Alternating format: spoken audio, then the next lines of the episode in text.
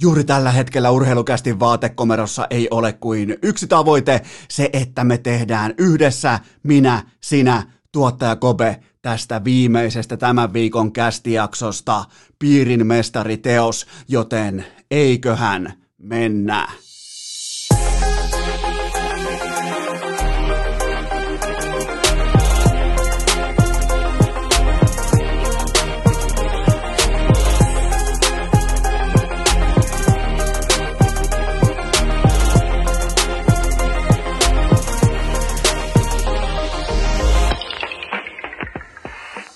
Tervetuloa te kaikki mitä rakkahimmat kummikuuntelijat viikon viimeistä kertaa urheilukästin mukaan on torstai 20. päivä elokuuta ja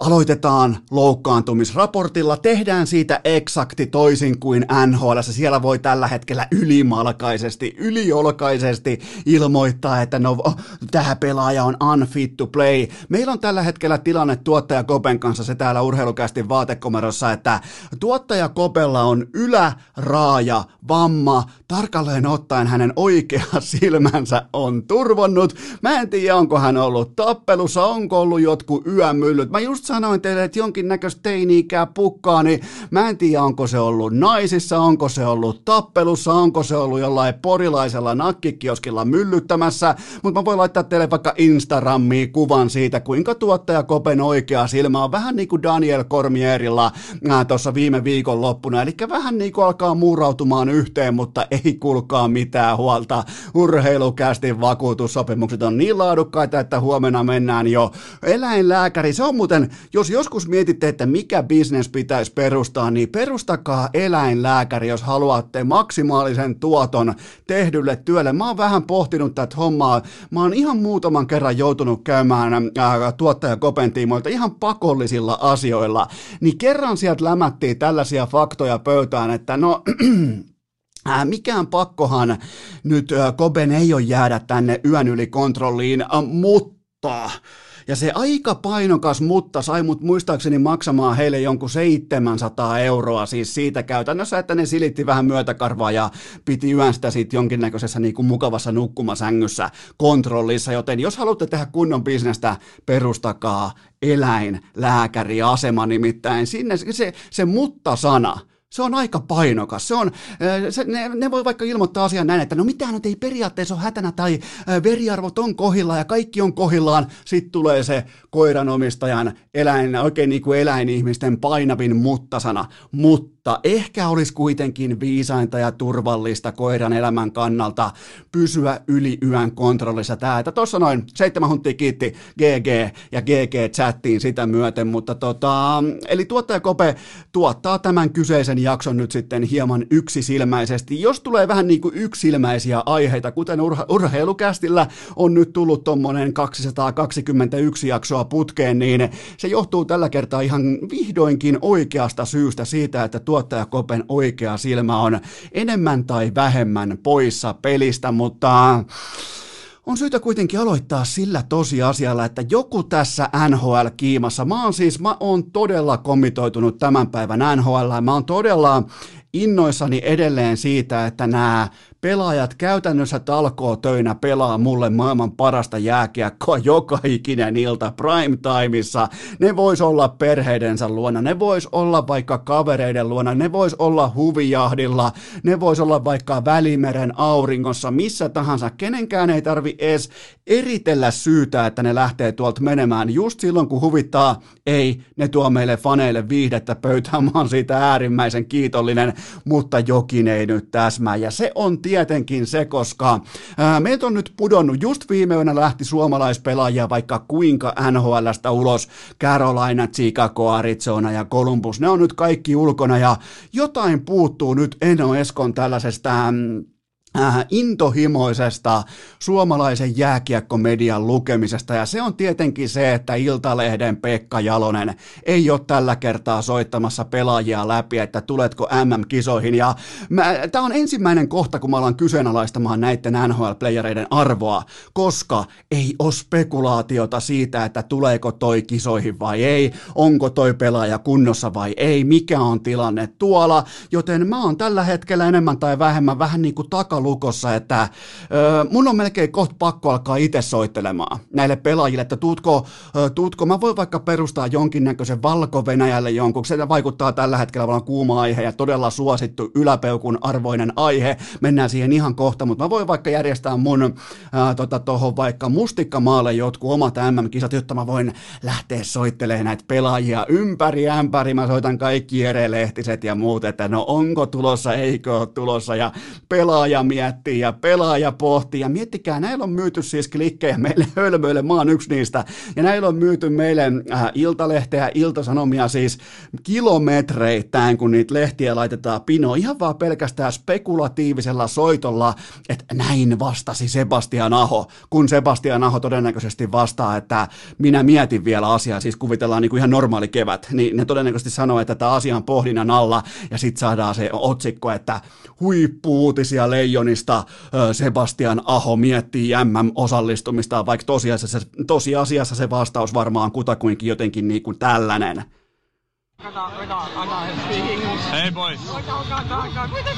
Mutta kaiken kaikkiaan tämä on vaikea suhtautua tosissaan, koska Sebastian Aho, Teuvo Teräväinen, Sami Vatanen, Antti Raanta, Anna Kiva kun kävit, öö, Joonas Korpisalo, Olli Määttä, ei puhelun puhelua, ei, ei kukaan ei spekuloi millään kutsulla, millään valinnalla, eikä ennen kaikkea kukaan pääse spekuloimaan sillä, että onko kunnia velka kokonaan maksettu. Se pitäisi myös nyt pystyä jotenkin puntaroimaan, että onko kunnia velka leijonille, leijonapolulle ja totta kai myös hyvän tekijä veikkaukselle. Onko se maksettu kokonaan alkaen sieltä Pohjola-leiristä, kun on Kaskealan Herran Jumala lomakohteessa syöty, kulkaa kolme kertaa päivässä jääkiekkoliiton piikkiä käyty kahdesti päivässä jäällä Vierumäen kauniilla sileällä jäällä, niin onko sitten kunniavelka kuitenkaan maksettu? Mun mielestä kunniavelkapuhelut pitäisi saada tähänkin hetkeen Sebastian Aho Teuvo.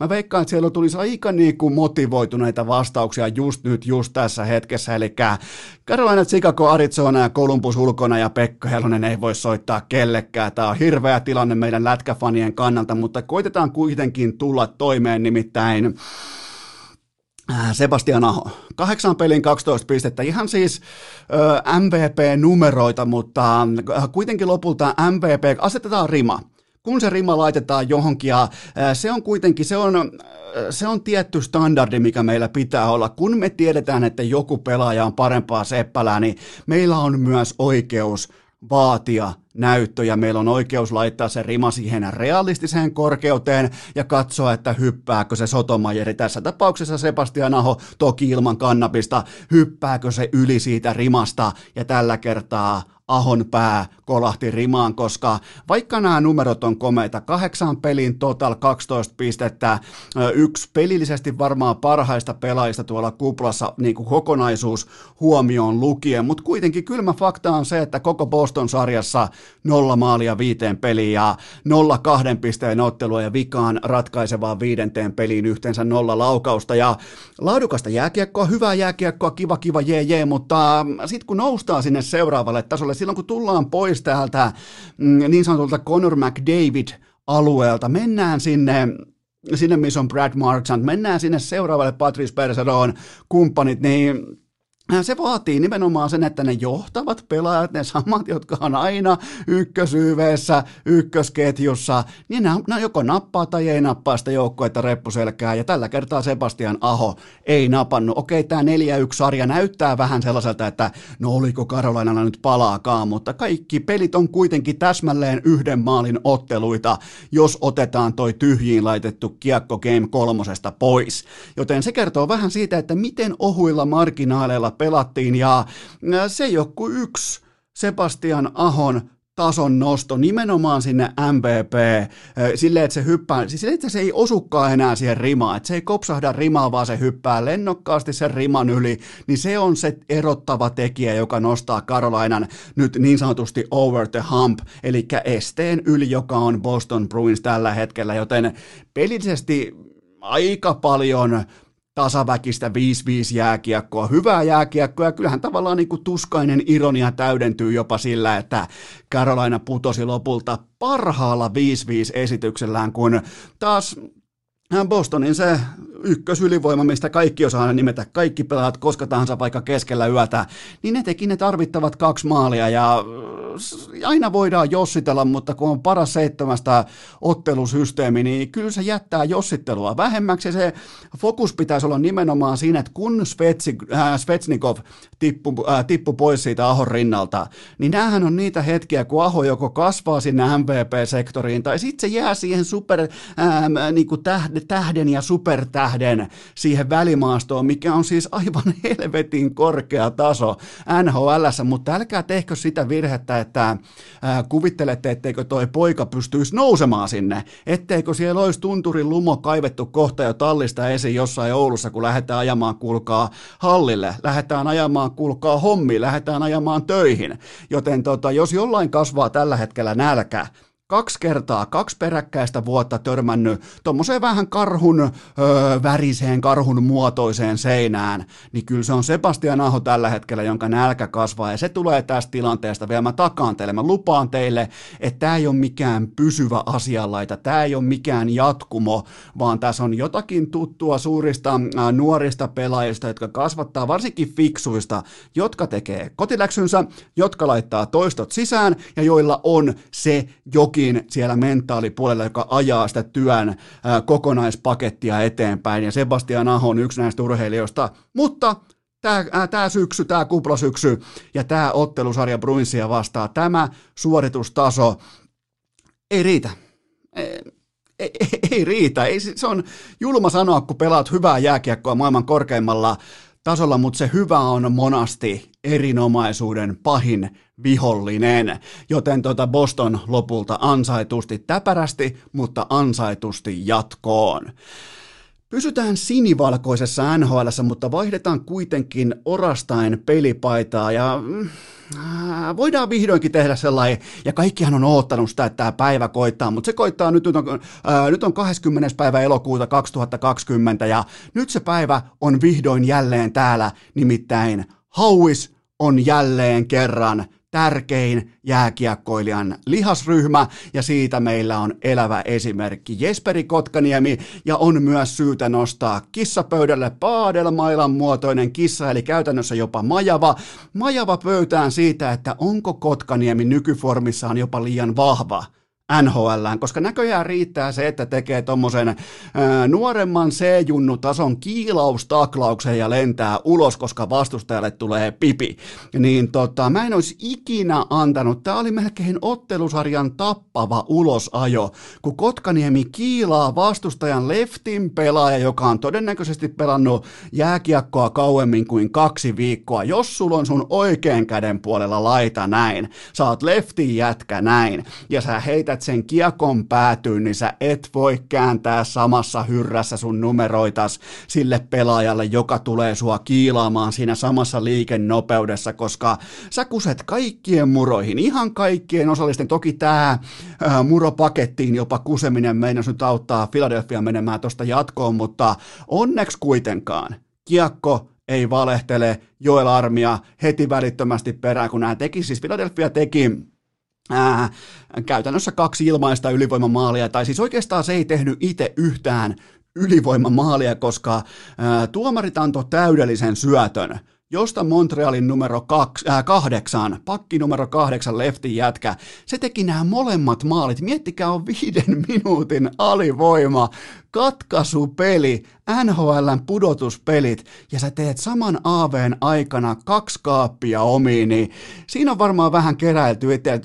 Tolta varmaan tuntuu keskimäärin Arsenal-fanista, siis ihan niin kuin daily basis, kun mietitään, että mitä se tunneskaala hapuilee, niin se on varmaan tota, kun teet kaksi maalia omiin, mutta onneksi se ei riittänyt, koska kiekko ei valehtele. Joel Armia, Porin karhu, myöskin vähän ehkä liian vahva NHL, niin tota, nollakulmasta ylähyllylle, Carter Hart, alkaako kupla puhjeta, en tiedä, mä en, mä en kysele, kansa kyselee kadulla, ja sitten Montreal, todella nenäkäs voitto Armialta, Susukilta ja kumppaneilta ja pakko mainita vielä Brendan Gallagherin tuuletuksessa. Siinä oli sitä jotain, kun se löi Susukin. Ja se oli muuten mielenkiintoinen. Kattokaa se Gallagherin maali, koska Aika moni vanhan liiton kiekkoasiantuntija varmaan toteaisi, että no tässä Susukin syöttö lähtee näpistä tai tässä Susukin öö, syötössä, jotenkin, mä veikkaan, että se vaan niinku nimettäisi ihan täydelliseksi säkäpurkaukseksi, että nyt vaan tapahtui näin, mutta mä, mä väitän kahta asiaa. Mä väitän, että Susuki antoi tarkoituksella pienen vipin ilmassa, koska se tietää, että Gallagher on hyvä lyömään ilmasta kiekkoja edes jonkinlaisella jonkinlaisella kontaktilla, edes jonkinlaisella batting averagella osuu siihen kiekkoon. Mä oon ihan varma, että Susuki yritti nimenomaan tota syöttöä ja että Gallagher ties mitä sieltä on tulossa, koska kaikki muut syöttölinjat jäätä pitkin ja muut lättysyöttövalikoimat, ne oli blokattu pois, joten tota, tervetuloa 3, 3D-jääkiekkoon, se on tota. Ei siinä aina tarvita kuulla mitään lakrossemaalia tai, tai mitään Mikke Kraanut 2011, vaan siis tota, noin pitäkää kiekko ilmassa ja laittakaa laittakaa parhaat jätkät sinne, äh, kun Saku Koivu aikoinaan Naganossa Venäjää vastaan. Ne osuu jostain syystä, nämä tietyt pelaajat osuu siihen kiekkoon paremmin kuin muut. Joten tota, äh, mun mielestä jopa tämä sarja, tämä erittäin mielenkiintoinen Canadiens vastaan Flyers, niin tämä on pelillisesti isossa kuvassa. Kaikki on joko tasan tai jopa vähän häpsille kallellaan. Sarja toki Philadelphialle tärkeimmät ainoat oleelliset numerot on 3-2 Philadelphialle, mutta mä oon valmis laittaa Flyersin tiimoille sen ison F-kirjaimen, ja se ei tarkoita tällä, tällä kertaa Flyersia, vaan se tarkoittaa fraudia toi joukkue on huijaus, se huijaa meitä joka ilta, se elää tuomareista, se elää YVstä, se elää niistä asioista, mistä perus, ihan sitä peruspulla pitkoa ei leivota kasaa, ja tällä hetkellä ne ei saa edes Montrealista otetta. Okei, niiden Carter Hartti on pelannut 2-0 peliä putkeen, mutta ne ei luo itse yhtään mitään, mutta toi on vielä pakko vielä alleviivata, että Jesperi Kotkaniemi on kaikkien niiden sankari, jotka siellä salilla ei tee mitään muuta kuin niitä lihasryhmiä, jotka näkyy baaritiskin yli, eli keskimäärin joko rintaa, hauista ja päälle vielä vähän hauista, niin toi Paadel hauis suoraan haettu, kulkaa Porin Paadel keskuksesta, niin se tällä hetkellä niittää tuhoa. Okei, nyt se aiheutti ulosajon, mutta siellä ollaan ihon alla, siellä katellaan vähän niin kuin olan yli, että missä se numero 15, missä se oikein viilettää nyt, kun se, miettikää kun Kotkanimi laittaa nyt ottelun numero 6 ja 7, niin laittaa itselleen sellainen hihattoman pelipaidan. Miettikää minkälainen... Öö, vaikka Filadelfiassa keskimäärin urheilijat ku, kuvittelee, että ne on vähän niin kuin nähnyt kaiken ja siellä ollaan kovia, äh, kovia katujätkiä, mutta miettikää, kun Kotkaniemi tulisi hihattomassa tonne areenalle otteluihin 6 ja 7. Se olisi jo ehkä vähän niin kuin, se olisi sama kuin doping-rike, mutta joka tapauksessa Jesperi Kotkaniemi, pelaajan nimi on taikina jalka ja hihassa viuhuu Paadel Hauis, täydellinen matchappi, toivottavasti toivottavasti mun veikkausta arviota vastaan Montreal menee jatkoon. Sitten jos teille sopii vaan mitenkään, niin otetaan hieman vakavampaa sävyä, koska mm, nyt on jonkin verran taas jälleen tätä liikenteessä, että soitellaan ex-urheilijoille, pelaajille, nykypelaajille ja nimenomaan jääkiekkoilijoille. Kysytään poliittisesti erittäin räjähdysherkkiä aiheita ja sitä mä en voi ymmärtää, että miten ihmeessä nämä huippurheilijat ja ex-urheilijat löytää päivä toisensa jälkeen itsensä kommentoimasta asioita, joissa niille ei ole minkään näköistä käsitystä. Ne, ni, niille, ja siis ne kommentoi hän ne kommentoi sisältöjä, joista ei ole siis yhtäkään, ei edes sitä niinku ekaa kappaletekstiä luettuna. Niin mä annan nyt kaikille urheilijoille yleispätevän ohjeistuksen. Nyt tapahtuneet kuuluu ding ding ding, toimittaja soittaa nyt vaikka just sulle rakas urheilija, siellä se soittaa nyt sulle, sä oot urheilija, sä oot ammattiurheilija, sä käytät kaiken sun valveilla oloaika siihen, että sä kehityt urheilijana, sulla maksetaan siitä aivan helvetisti, se on sun duuni, sun ura on lyhyt, sun fokus on satapinnaisesti, vielä kerran, urheilussa, sul soi nyt kännykkä, oh fuck, toimittaja soittaa. No nyt se kysyy sulta vaikkapa äh, Valko-Venäjän räjähdysherkästä poliittisesta tilanteesta, niin sun vastaus kerran kerrasta pitäisi olla, että valitettavasti arvon toimittaja, mä en voi kommentoida tätä asiaa, koska mä en ole asioiden tilasta tarpeeksi hyvin perillä, mutta mä aion lukea, mä aion oppia ongelmakohdista lisää. Kiitos ja kuulemiin. Siinä on se vastaus. Se ei ole siellä se vastaus, että lähdetään ää, puhumaan vähän hokislangilla jotain, että tuolla oli tuo. Ei, ei, ei yksinkertaisia, selkeitä, lyhyitä lauseita, koska silloin sitä median sisäistä runkkurinkiä ei synny, Twitter pysyy viileänä, ja onhan tässä nyt taas kerran tällainen söpöhurskastelu hurskastelu, rinki saatu pystyyn, ja se, mä tiedän miten tämä toimii, ja tätähän ei tietenkään toimittajat ei tule mihinkään kolumniin laittamaan, koska ne on itse tässä mukana, mutta Tällainen hurskastelu rinki pyörii kutakuinkin seuraaviin ehdoin, kuten vaikkapa nyt Esa Tikkasen ja valko tapauksessa, että öö, kohta numero yksi. Maailman tilanne tarjoaa toimittajalle jonkin otollisen sauman merkittäviin klikkimääriin. Se on, muistakaa, että se klikki on kaikista tärkein. Se on kaikista tärkein tekijä, yksikkö tuossa markkinassa. Älkää koskaan aliarvioiko klikin voimaa, kun puhutaan vaikka Iltalehdestä, Iltasanomista ja muista nettimedioista. Ja niin se pitää ollakin. Se on bisnestä, niillä myydään. Se on CPM, lukee suoraan, aha, tosta ja tosta, noin me tuodaan tää tää pöytää, kiitos kuulemiin. Kohta numero kaksi.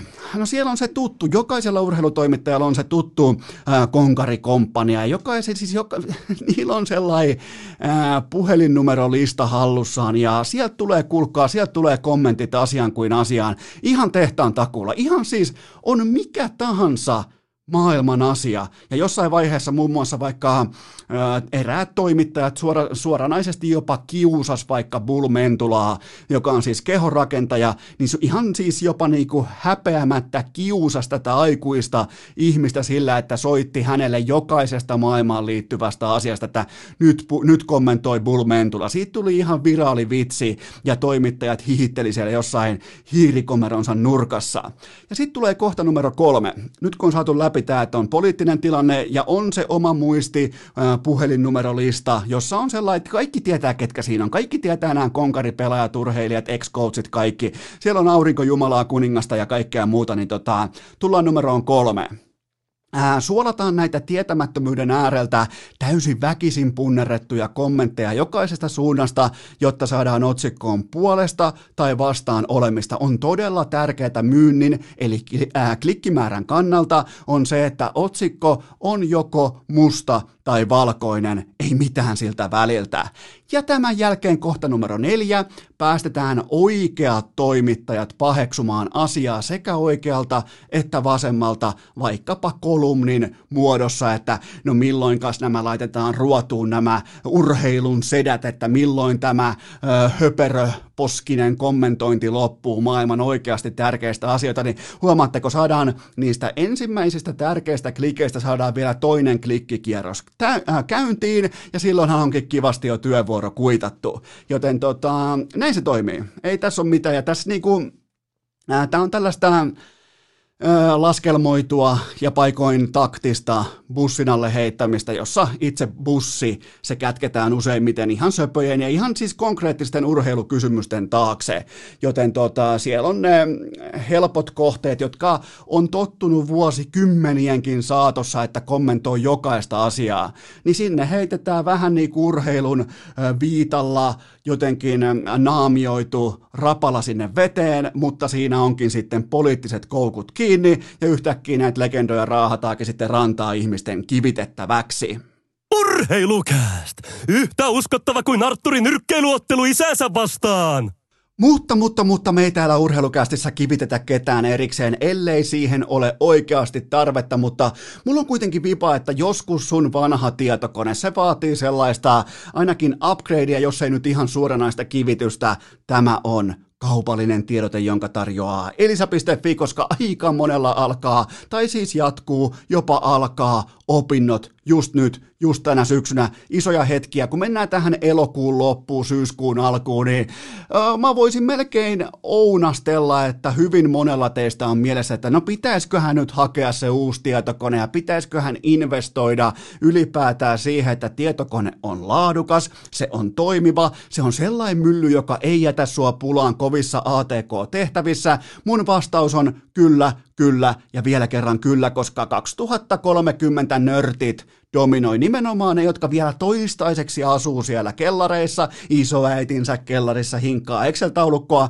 ne dominoi maailmaa. Kattokaa vaikka äh, Zuckerberg, kattokaa Googlen johtoa, kattokaa Applen johtoa, kattokaa äh, Amazonin johtoa. Siellä on, kulkaa, siellä on Excel-taulukkoa täytetty. Siellä ei ole koskaan lähetty säästelemään sen tiimoilta, että kuinka hyvä se tietokone mylly. Eikä mä tarkoita sitä, että jokaiselle pitäisi olla joku supertietokone, mutta mä suosittelen ihan rohkeasti, että Jokainen lagaamiseen käytetty, jokainen ongelmakohtiin ja erroreihin meetetty minuutti, se on ihan hukkaa, joten mene osoitteeseen elisa.fi, käy katsomassa, siellä on jokaiseen lähtöön. Mulla on ollut viimeiset seitsemän vuotta pelkästään Applen nämä tietokonejärjestelmiä, joten mä oon siis ihan täysin Apple-uskovainen. Mutta siellä on myös Applen lisäksi osoitteessa elisa.fi, siellä on Aseria, siellä on Asusia, siellä on HPtä, siellä on Huaweita, siellä on Lenovoa, Jouhkilla on muuten Lenovo, siellä on MSItä, siellä on jokaiseen lähtöön. Jos etsit pelimyllyä, löytyy sieltä. Jos etsit vaikka koulunkäynti, yliopistokonetta, se löytyy sieltä. Jos etit mitä tahansa Excel-nörttitaulukko, tietokonetta, se löytyy osoitteesta elisa.fi ja se mikä on parasta, niin ei tarvi lähteä kulkaa sinne armottoman kokoseen, jäähallin kokoseen, peltirakennukseen, johonkin keskelle maaseutua. Ei, ei, ei. Menet osoitteeseen elisa.fi ja laitat kerralla sun tietokoneasiat kondikseen. Urheilukääst! Ruukiesopimuksen viimeinen kausi käynnissä ja A rinnassa. Vaikka tuli tuossa aikaisemmin raportoitua dramaattiseen sävyyn siitä, että tuottajakope on tänään yksisilmäinen, se ei tarkoita sitä, etteikö hänen legendaarinen kysymysreppunsa olisi aivan täynnä sataprosenttinen. Mennään ensimmäiseen kysymykseen. Täytyy sanoa, että nyt kun on ää, joka yö on komeasti pelejä lajissa kuin lajissa, eli keskimäärin ää, NBAssa ja totta kai myös iltaisin mestarien liigassa, niin kiitettäviä määriä tulee kysymyksiä nimenomaan niistä vinkkeleistä, joista mä en välttämättä muuten ottaisi kiinni, joten mennään ensimmäiseen kuuntelijakysymykseen. Minkälaisena näet Columbus Blue Jacketsin tulevaisuuden? No mulla on ylipäätään Blue Jacketsin organisaatiolle, jopa GM-kekäläiselle, kato kun me ollaan nykyään, me ollaan melkein kollegoita, mä oon, ää, mä oon Vale GM, mulla on täällä kaikista halvin Dressmanin puku päällä ja, ja sit on oikea GM, jolla on todella todella äh, mittatilattu, kaunis Armaanin puku, mutta me ollaan hyvin lähellä kollegoita, äh, me ollaan kollegiaalisella tasolla tällä hetkellä hyvin lähellä Jarmo Kekäläisen kanssa, jota mulla on hänelle, ei organisaatiolle, vaan Jarmo Kekäläiselle mulla on sekä hyviä että huonoja uutisia. Hyvä uutinen on se, että äh, sinitakit otetaan NHLssä virallisesti tosissaan. Ja mun äärimmäisen huono uutinen on se, että sinitakit otetaan NHLssä virallisesti tosissaan ja, ja tota, nyt, nyt on käytetty se yllättäjän pusikkokortti, nyt on käytetty se ö, piskuisen haastajan, se viitta on nyt ripustettu lopullisesti narikkaa, koska kukaan ei enää hymähtele tai naureskele, kun vastaan asettuu Columbus Blue Jackets, ei kukaan, ja se mikä tos tekee tuosta nyt äärimmäisen paskamaisen position, niin tuossa konferenssissa pitäisi pystyä viittaamaan Boston, Tampa Bay, ehkä tietyin ehdoin Flyerskin, jos se saa oman paskansa kasaan, joten tota, siellä on aika hyviä joukkueita ihan, ja siellä on Carolina tulevina vuosina, mä en tiedä mitä New York Rangers voi olla tulevaisuudessa, siellä on paljon paljon hyviä joukkueita, jäikö jopa jäikö mainitsematta, no totta kai Washington kesto menestyi ja miksei jopa Montrealkin voi joskus laittaa vähän niin kuin itseään siihen poikkiteeloin ylivahva Kotkanimi Paadel Hauiksella, mutta äh, tulee vaikeita aikoja. Tulee, siinä mielessä tulee hienoja aikoja, että free agency ja pelaajien tuonne houkutteleminen, koska tuossa Kolumbuksessa ei kuitenkaan mitään muuta kuin äh, Ohio State Book Eyes, äh, Jenkkifutin eli hevosen kenkä, ja sekään ei ole tuossa kaupungissa, se on aika, onko se Normanissa siinä vai missä se nyt ikinä onkaan, olikohan Normanissa, nyt muuten on paha, Normanissa taitaa muuten olla Oklahoma Soonersin kotistadioni, mutta joka tapauksessa äh, on paljon sekä hyvää että huonoa. Kilpailupositio tulee hankalemmaksi siitä syystä, että kukaan ei enää vitsaile Columbus Blue Jacketsin tiimoilta ja, ja tota, on kova joukkue, on kovanenäinen porukka ja kaikki tietää, kaikki tietää mitä siinä lautasella on joka ikinen ilta. Varmaan maailman luotettavin, ää, jos tämä olisi ravintola, niin tämä olisi aika lailla selkeä ravintola noin niin kuin menjuun osalta. Siinä lukee yksi, tilliliha, pihvi, ota tai jätä, kiitos, kuulemiin. Joten tota, mun mielestä on siis mielenkiintoinen joukkue kaiken kaikkiaan. Seuraava kysymys. Hoitiko coach Tortorella mielestäsi Game Vitosen pressitilaisuuden tyylillä?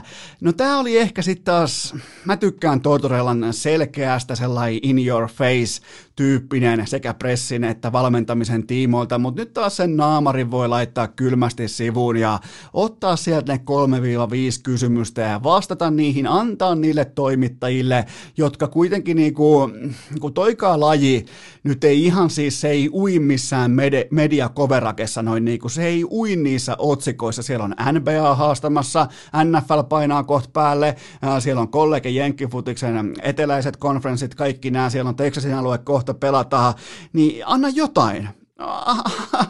Ymmärrä sun positio, anna jotain. Ja kyllä tämä oli mun papereissa alisuoritus, koska se on kuitenkin ajatteleva päävalmentaja. Aina mä en mä en ole samoilla linjoilla joissain kommenteissa tai ää, niin kuin ideologisissa valinnoissa tai muissa, mutta mä mielelläni kuitenkin kuuntelen, mitä sieltä löytyy just tällaisella hetkellä ja, ja sehän lanasi jo välittömästi, että mä en halua niin kuin lähteä mihinkään tunteelliseen materiaaliin tai mä en halua puhua mistään ää, niin kuin moraalisista voitoista tai vastaavista, mutta tota, oli suoritus, koska hän on yksi niistä, joista media haluaa kirjoittaa – ja äh, tonkaan lajin revenue nyt ei ihan hirveän monesta suunnasta kuitenkaan synny syksyllä 2020, joten laitetaan siihen hutilaaki Coach Tortorellalle, joka muuten valmensi aivan fantastisen kauden. Seuraava kysymys. Onko Tampa Bay Lightning mestarisuosikkien joukossa? No, Vegas, Colorado, Tampa Bay ja Boston. Siinä on mun top four, siinä on mun ää, voi melkein jopa sanoa Final Four tietyllä tapaa, ja mä en lue muita tähän niin kuin kovaan joukkoon nyt nähdyn pohjalta. Totta kai Tampa Bay, siellä on vielä meillä on nähty vielä kaikkea, me, ollaan nähty yllättävän vähänkin tässä vaiheessa, ja silleenhän useimmiten mestaruudet voitetaan kehittymällä, sillä että se tarina kehittyy, että sä et heti ekaan ottelusarjaa putsaa koko hihaa tyhjäksi, joten tota, öö, toi on mun nelikko, joten tota, mennään seuraavaan kysymykseen. Allekirjoitatko näkemyksen, että Colorado jätti tarkoituksella kaikki valtinsa hihaan? No nythän on hihaa sitten oikein kunnolla esillä, mutta joo, kyllä siis tästä on kyse ja totta kai jätti, koska kilpailullinen erotus oli niin dramaattinen Arizonaan nähden, joten No, esimerkiksi vaikka Mikko Rantanen viime yönä 13 minuuttia kentällä, siis ei, ei ole tarvetta näyttää. Ei ole, Jenkkifutiksessa hyvin usein kätketään ö, pelikutsuja, kätketään formaatioita, jos ei niitä ole tarvetta puristaa kentälle just siinä tilanteessa.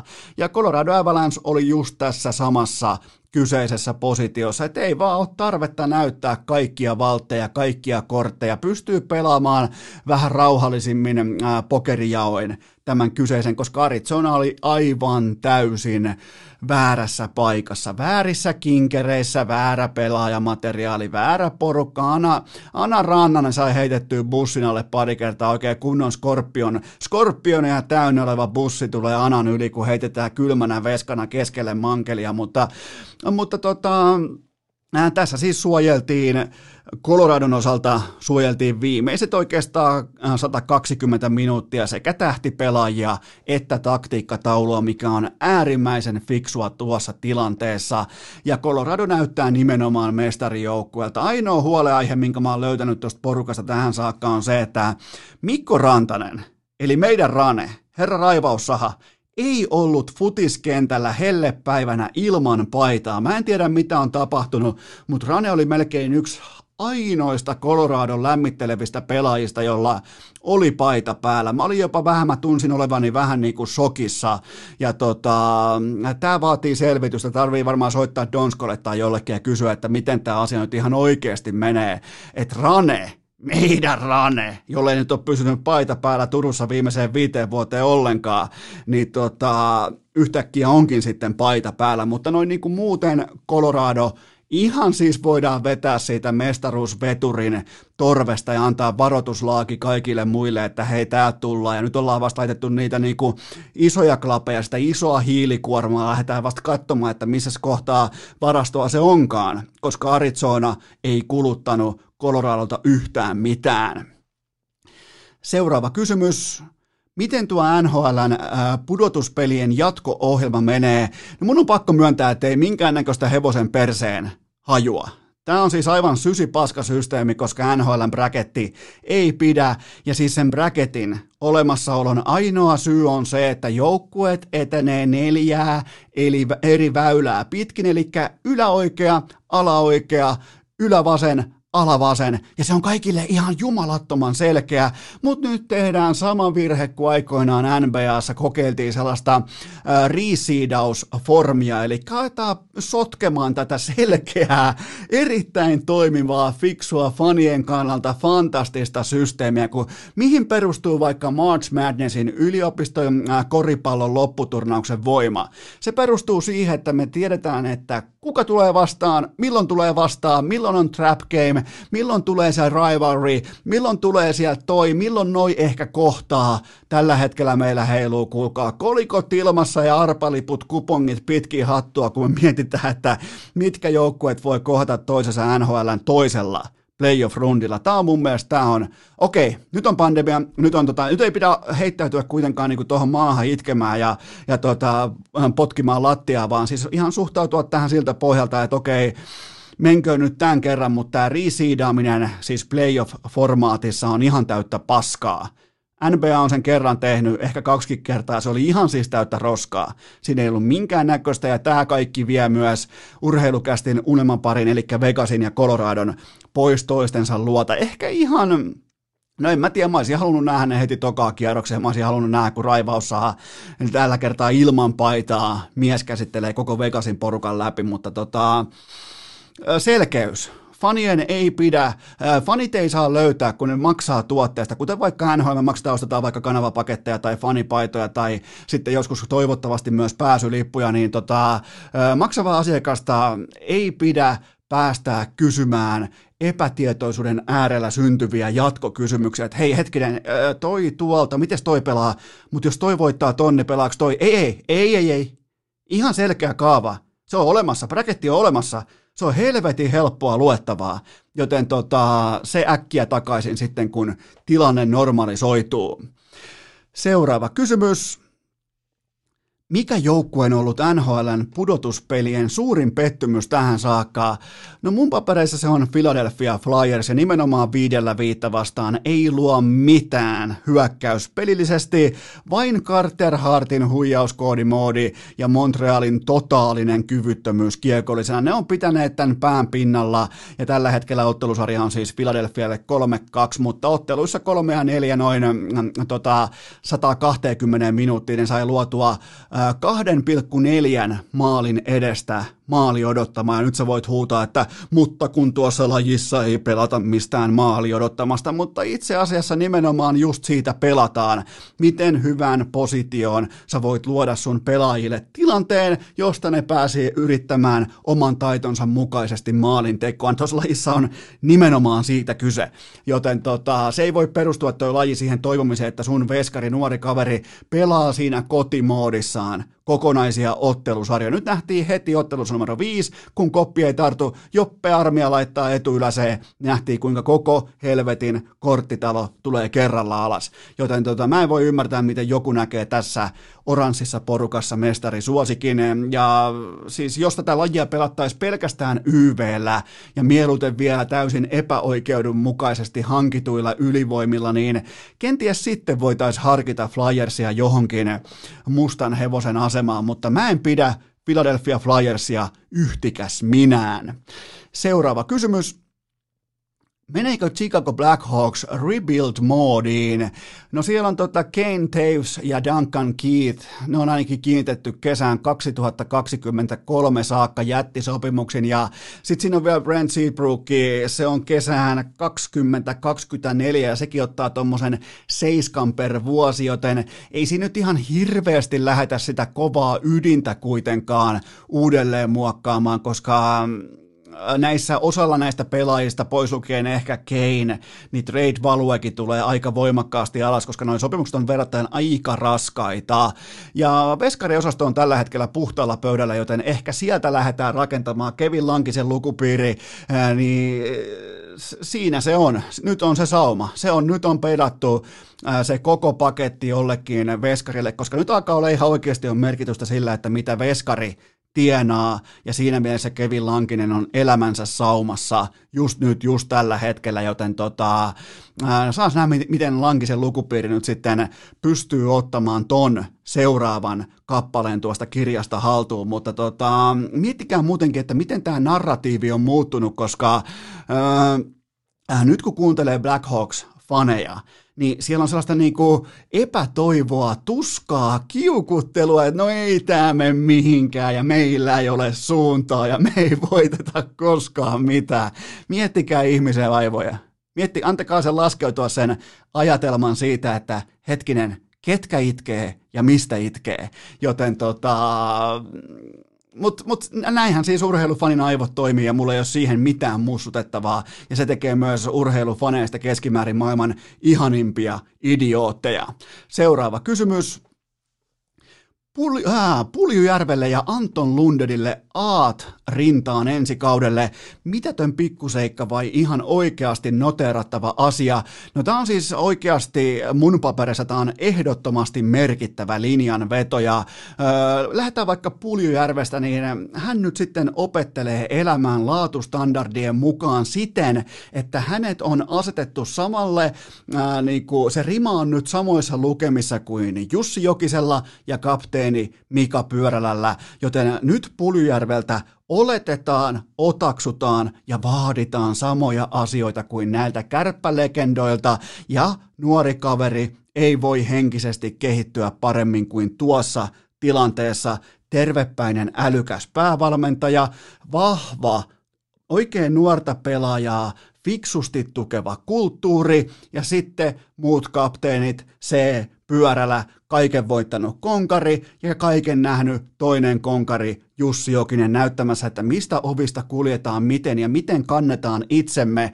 Tässä oululaisen kulttuurin oikeastaan polttopisteessä. Ja tämä on nyt sitä, tämä on sitä kun, ja mä luin, olisiko ollut Kalevasta ehkä Janne Ollila, Ollila tai sanoa, ja korjaan Janne Onnela, äh, ihan kuin olisi sanonut jossain, tai joku ehkä linkkas mulle jonkun twiitin tai vastaavaa, mutta, mutta tota, todettiin näin, että voiko olla sattuma, että Puljärvi istuu kopissa kahden ulkomaalaispelaajan välissä, ei missään nimessä ole sattumaa. Ei kärpis tehdä mitään.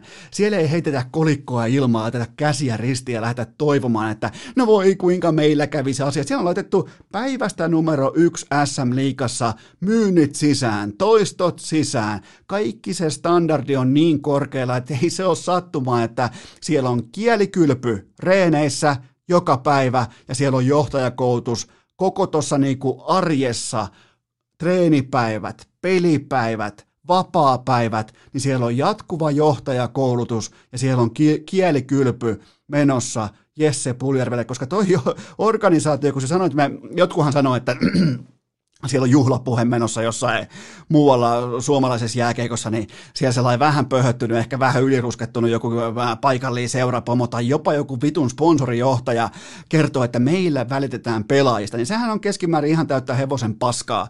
Mutta kun Oulussa linjataan asioita, että me ihan, me, me, me annetaan Jesselle sauma kehittyä sekä pelaajana että ihmisenä, niin, niin sitä ei men, siihen ei mennä niin kuin mihinkään äh, äh, johonkin äh, toripoliisi patsaan viereen megafoni kädessä huutamaan, vaan näytet, annetaan näiden tekojen puhua.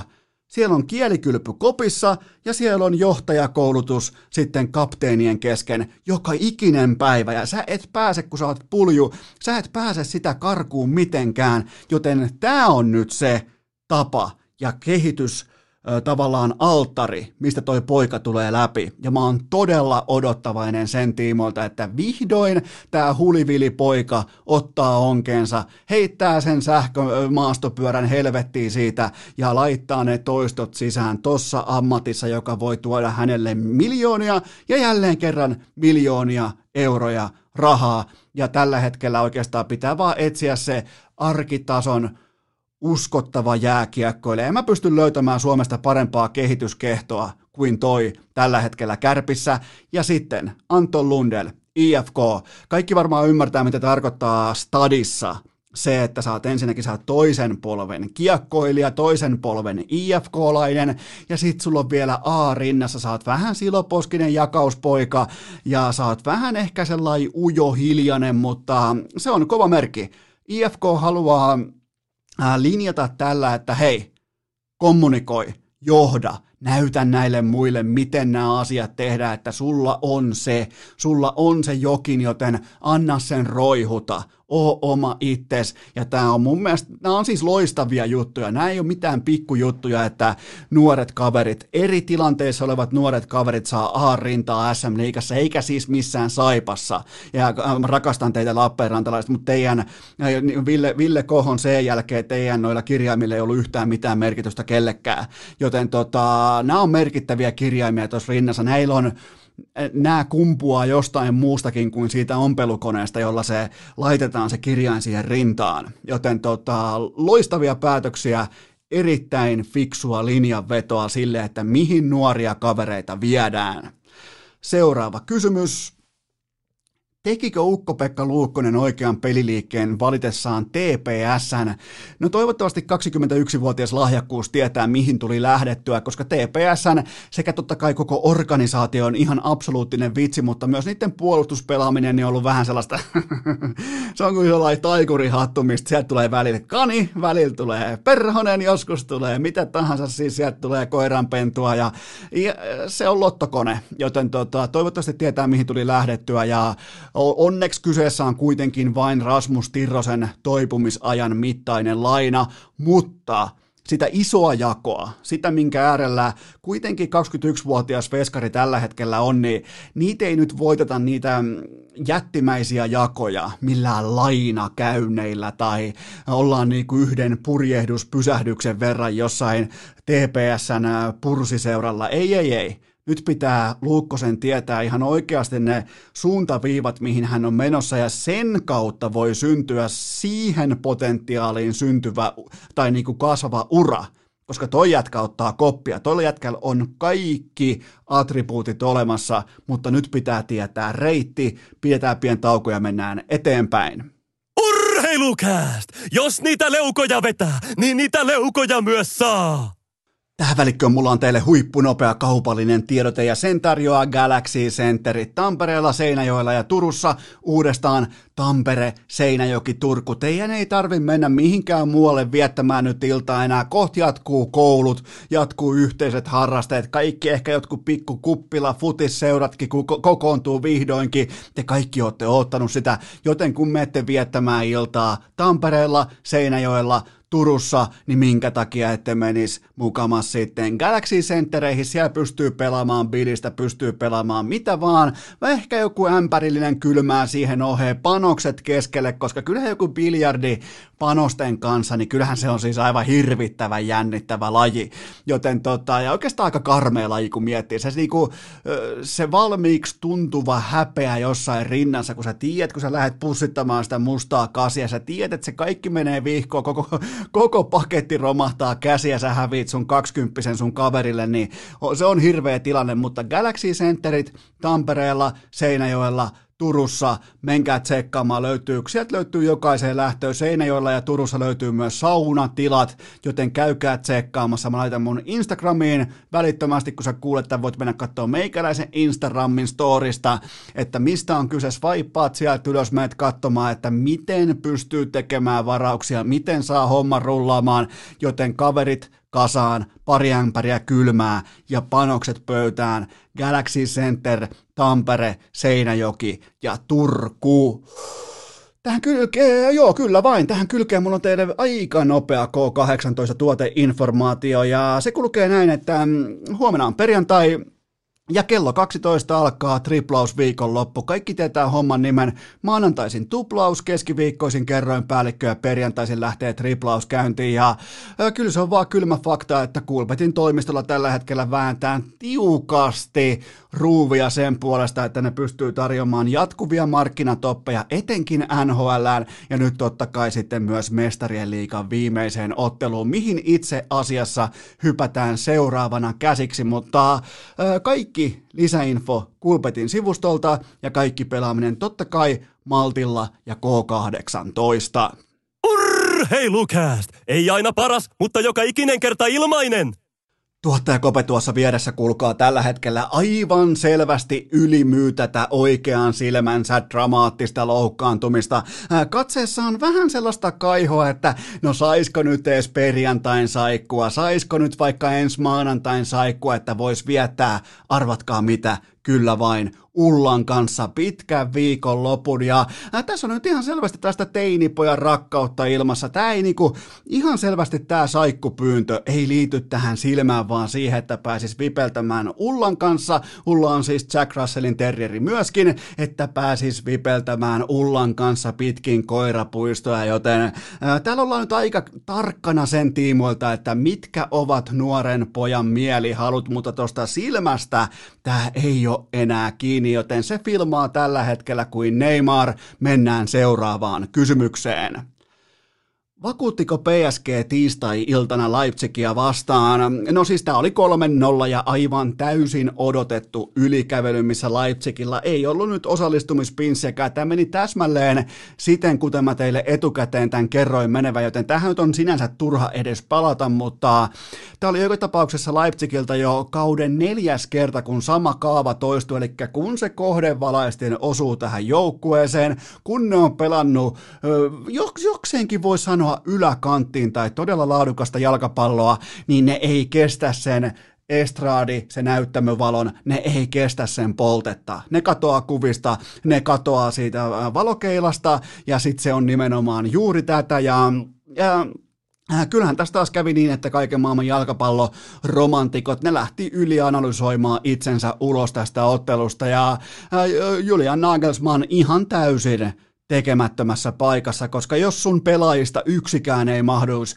mahtuisi vastustajan porukassa avauskokoonpanoon, ei kenties osa ei mahtuisi edes penkille, osa ei mahtuisi edes samaan kaupunkiin, niin tota, ei, ei, siinä, siinä tulee laatutekijät vastaan ja ihan siis isät vastaan pojat. Olisi voinut olla ekaan tuommoiseen 32 minuuttia heitetään hatusta, niin olisi voinut olla sen 4-5-0 heti siihen kärkeen, mutta joka tapauksessa PSG vakuuttava esitys teki sen tarpeellisen, teki sen mitä pitikin tehdä, eikä mitään ihmeellistä sen kylkeä tai päälle, ja tota, PSG on voiton päässä viiden pokaalin kaudesta, mutta nämä kaikki neljä muuta pyttyä, ne on ihan silkkaa höpöhöpöä. Noilla resursseilla ei pidä pelata ikinä mistään muusta kuin mestarien liikan voitosta ja mua tavallaan niin kuin mua hiertää se, että siellä tai suomalaiset asiantuntijat puhuu PSGn Champions League-unelmasta. Sen pitäisi olla Champions League-realismia näillä budjeteilla, eli siis rahahanoilla, jotka ei ikinä tyrehdy.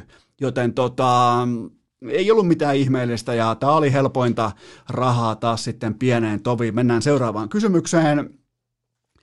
Saako Neymar pelata finaalissa? No tässä viitattiin siis siihen, että Neymarhan nyt sitten totta kai meni vaihtamaan pelipaitaansa Leipzigin Ukon kanssa ja tästä pitäisi tulla UEFan sääntöjen mukaan 12 päivän karanteeni, mutta eiköhän tämä nyt leikata lä- lähi-itämäisessä öljylähdehengessä 12 tuntiin, kuten on ollut tässä ää, viime aikoina ikään kuin tapana. Siis UEFA ei löydä itseään siitä tilanteesta, että Neymar maar missaisi Champions League finaali jonkun paidan vaihdon takia, että nämä on tällaisia söpöjä, kivoja sääntöjä ja ehtoja ja uhkauksia, mitä sinne karanteenisääntöihin tai linjanvetoihin on tehty, kunnes joku eturivin pelaajista oikeasti, tai niin kuin vaikka Neymar, joka on siis populaarikulttuurin yksi maailman suurimmista supertähdistä, kun hän päättää vaihtaa sitä pelipaitaansa jonkun vastustajan äijän kanssa, niin yhtäkkiä sillä sääntökirjalla, sillä karanteeniopastuksella, sillä niin kuin lääketieteellisellä linjanvedolla, sillä ei ole yhtään mitään merkitystä ja, ja tota, yllättyneet voi tässä kohdin nostaa kättä pystyyn. Seuraava kysymys. Pysäyttääkö Bayernia kukaan tai mikään juuri nyt? No nopeasti vastattuna ei tietenkään pysäytä, koska tämä on Bayernin syksy.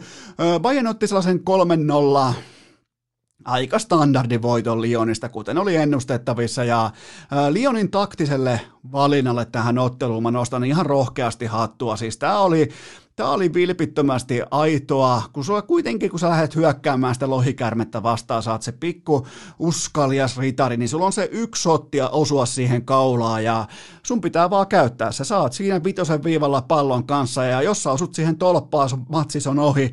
Jos sä laitat siitä, mm, pelikello oli ehkä jossain 15 minuutin kohdalla, jos sä laitat siitä vitosen viivalta sen pallon ää, sinne maaliin Nojerin taakse, niin se on ihan eri pallopeli. Mutta joka tapauksessa Bayern tällä hetkellä 10 voittoa putkeen, eli kaikki pelit mestarien liigassa tällä kaudella.